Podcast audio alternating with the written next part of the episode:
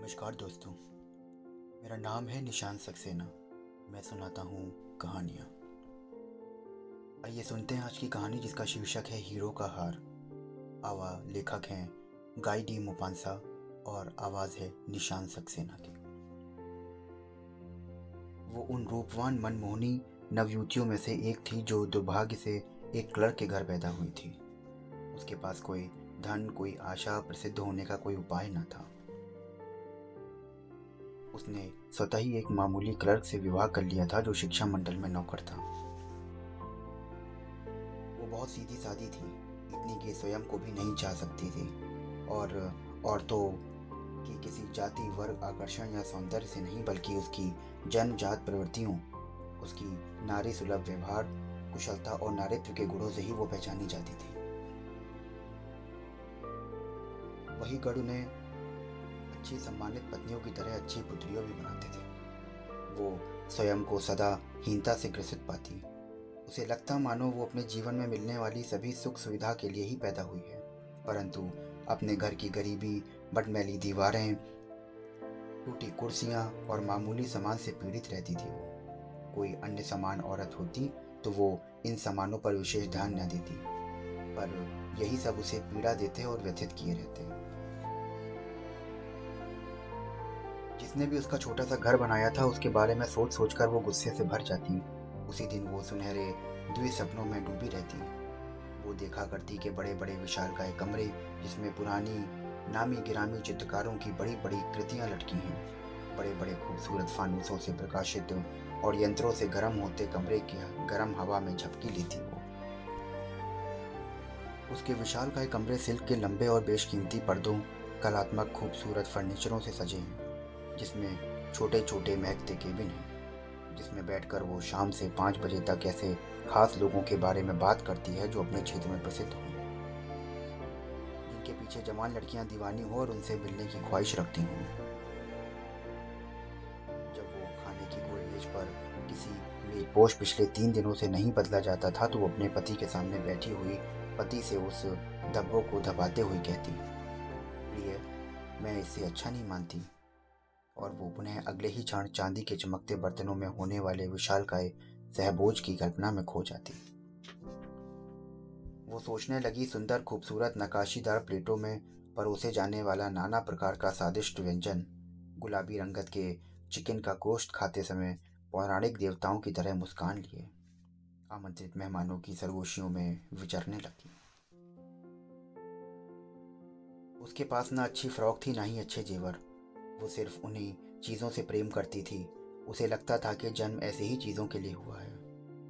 उसे बड़ी इच्छा थी कि बहुत से लोग उससे मिलें और बात करें। उसे खुश रखें। वो हमेशा प्रसन्नचित चुस्त और जवान रहे। उसकी एक रईस दोस्त थी, जो बचपन से ही उसकी सहपाठिनी भी थी। परंतु जिससे वो कभी मिलना पसंद नहीं करती थी, क्योंकि जब भी वो उससे मिलकर लौटती तो सारे दिन अपने जीवन से व्याप्त दुख विषाद व अपनी कमियों के लिए बिलखती रोती। एक शाम उसका पति हाथ में एक बड़ा लिफाफा पकड़े खुशी खुशी घर लौटा। देखो, वो बड़े उत्साह से बोला, ये देखो, मैं तुम्हारे लिए क्या लाया हूँ? उसने शीघ्रता से लिफाफा खोला, एक छपा हुआ निमंत्रण पत्र निकला, जिसमें शब्द लिखे थे, सोमवार, दिनांक 18 जनवरी को शिक्षा मंत्री और उनके धर्म पत्नी अपने निवास पर श्रीमान और श्रीमती लौसेले को सह नृत्य और भोज प्रसादर आमंत्रित करते हैं। जैसा कि उसके पति ने कल्पना की थी, उसके विरुद्ध बड़ी उपेक्षा से वो आमंत्रण पत्र टेबल पर फेंकते हुए बड़बड़ाई। तुम ऐसा क्यों समझते हो कि ये सब मुझे बहुत पसंद है? पर प्रिय, मैं सोच रहा था कि ये तुम्हें प्रसन्न कर देगा।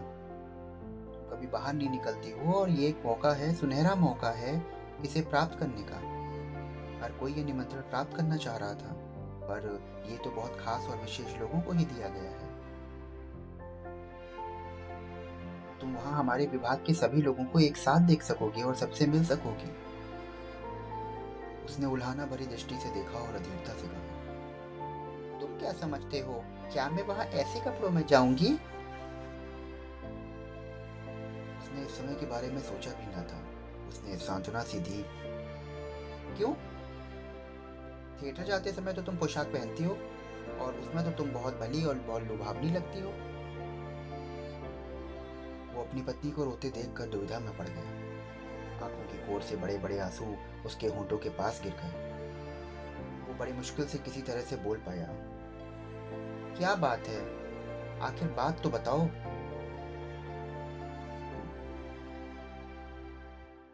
बड़ी धीमी सी आवाज़ में बोला कुछ नहीं मेरे पास पहनने के लिए अच्छे वस्त्र नहीं हैं अतः मैं इस मौके पर नहीं जा सकूँगी। ज़्यादा अच्छा हो कि तुम्हें निमंत्रण पत्र अपने किसी ऐसे दोस्त को दे दो जो जिसकी बीवी ऐसे मौके पर पहुँचने के लिए मुझसे अधिक संपन्न हो। वो उदास हो गया पर उसने कहा पर यार जरा ये तो सोचो कि मटिल्डा एक अच्छी महँगी पोशाक पर कितना खर्च होगा। जिसे हम कभी भी और किसी भी मौके के लिए बचा सकते हैं। और ये तो बहुत साधारण सी बात है। माटिल्डा ने कुछ देर सोचा। वो अपने पति, एक अपव्ययी मालूमूली क्लर्क की हैसियत का अनुमान लगाते हुए इतना खर्च करवाना चाहती थी कि उसका पति मना नहीं करता। उसने हिचकते हुए कहा,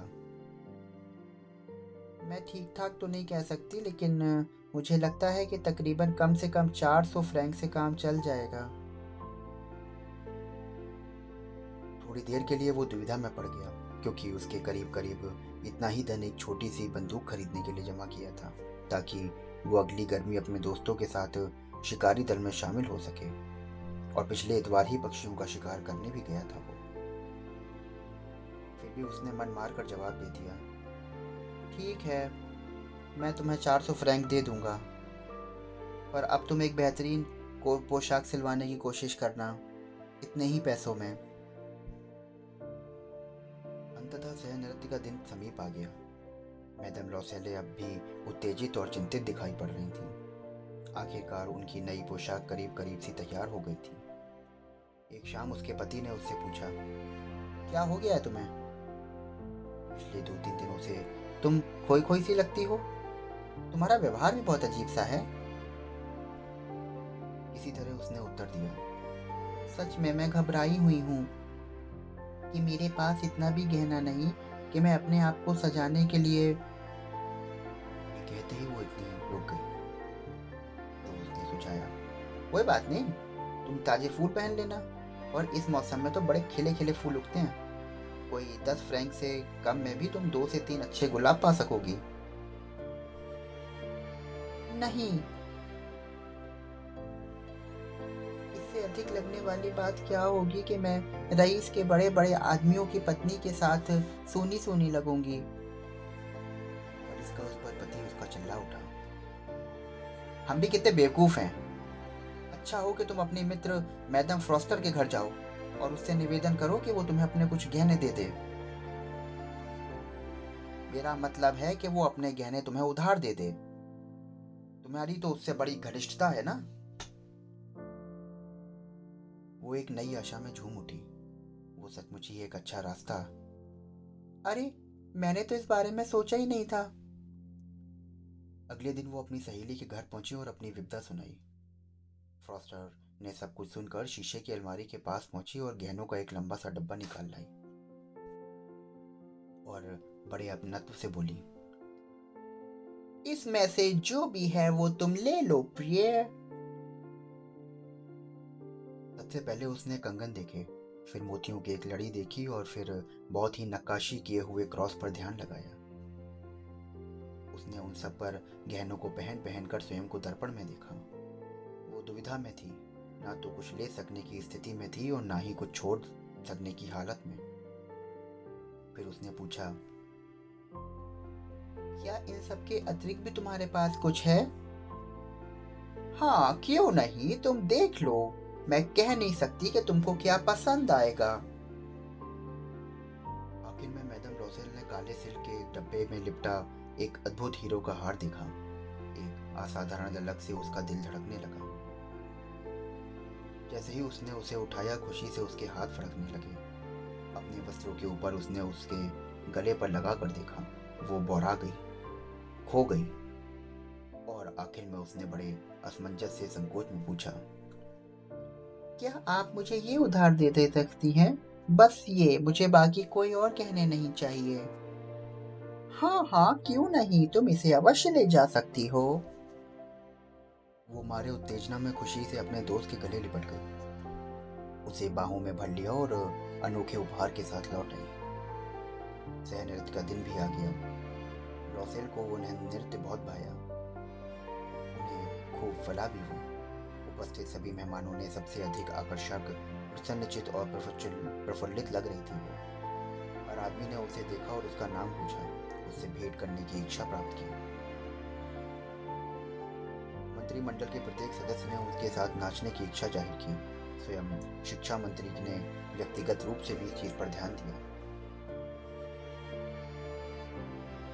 सौंदर्य की विजय श्री के प्रतीक स्वस्थ अपनी अद्भुत सफलता पर उसे उड़ती हुई खुशी के बादल नज़र आ रहे थे, जो खास मौके पर आ गया। अपनी सभी प्रसन्नपूर्ण महत्वाकांक्षाओं के लिए एक औरत को पसंद आने वाली सभी प्रिय भावनाओं में मतमस्त हो। खुशी से पागल हो और बिना कुछ सोचे समझे वो उत्साह में मग्न होकर नाची करीब सुबह चार बजे घर लौटी। उत्सव के समय उसका पति एक कोने में आधी रात के बाद अध जगह अलसाया सा और तीन अन्य पुरुषों के साथ बैठा हुआ था, जिनकी पत्नियाँ भी अपने आप में खुई हुई थी। रोज़मर्रा के साधारण कपड़ों के ऊपर उसने साधारण सा ओवरकोट लपेटा था। ओवरकोट के सादेपन पर, विशेष मौकों पर पहने जाने वाले वस्त्रों की शालीनता में उल्लेखनीय अंतर था। उसने इस स्थिति को भाप लिया कि अन्य स्त्रियाँ जो कीमती वस्त्रों से लदी फदी थीं उनकी स्थिति को कोई पहचान ना ले उसे लौटने में फुर्ती थी। लॉसेल ने उसे प्यार से थाम लिया। जरा ठहरो, बाहर लौटने में तुम्हें ठंड लग जाएगी।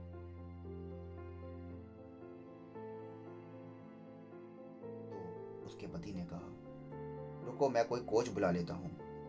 परंतु उसने ये सब नहीं सुना। वो तो तेज़ी से सीढ़ियों पे उतर गई। जब वो सड़क पर थे तो उन्होंने वहाँ कोई कोच नहीं पाया। वो प्रतीक्षा में लगे। तभी दूर से जाती हुई एक कोच के कोचवान को आवाज़ दी।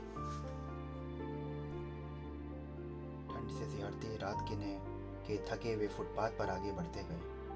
आखिरकार अगले चौराहे पर उन्हें कोच मिल गई।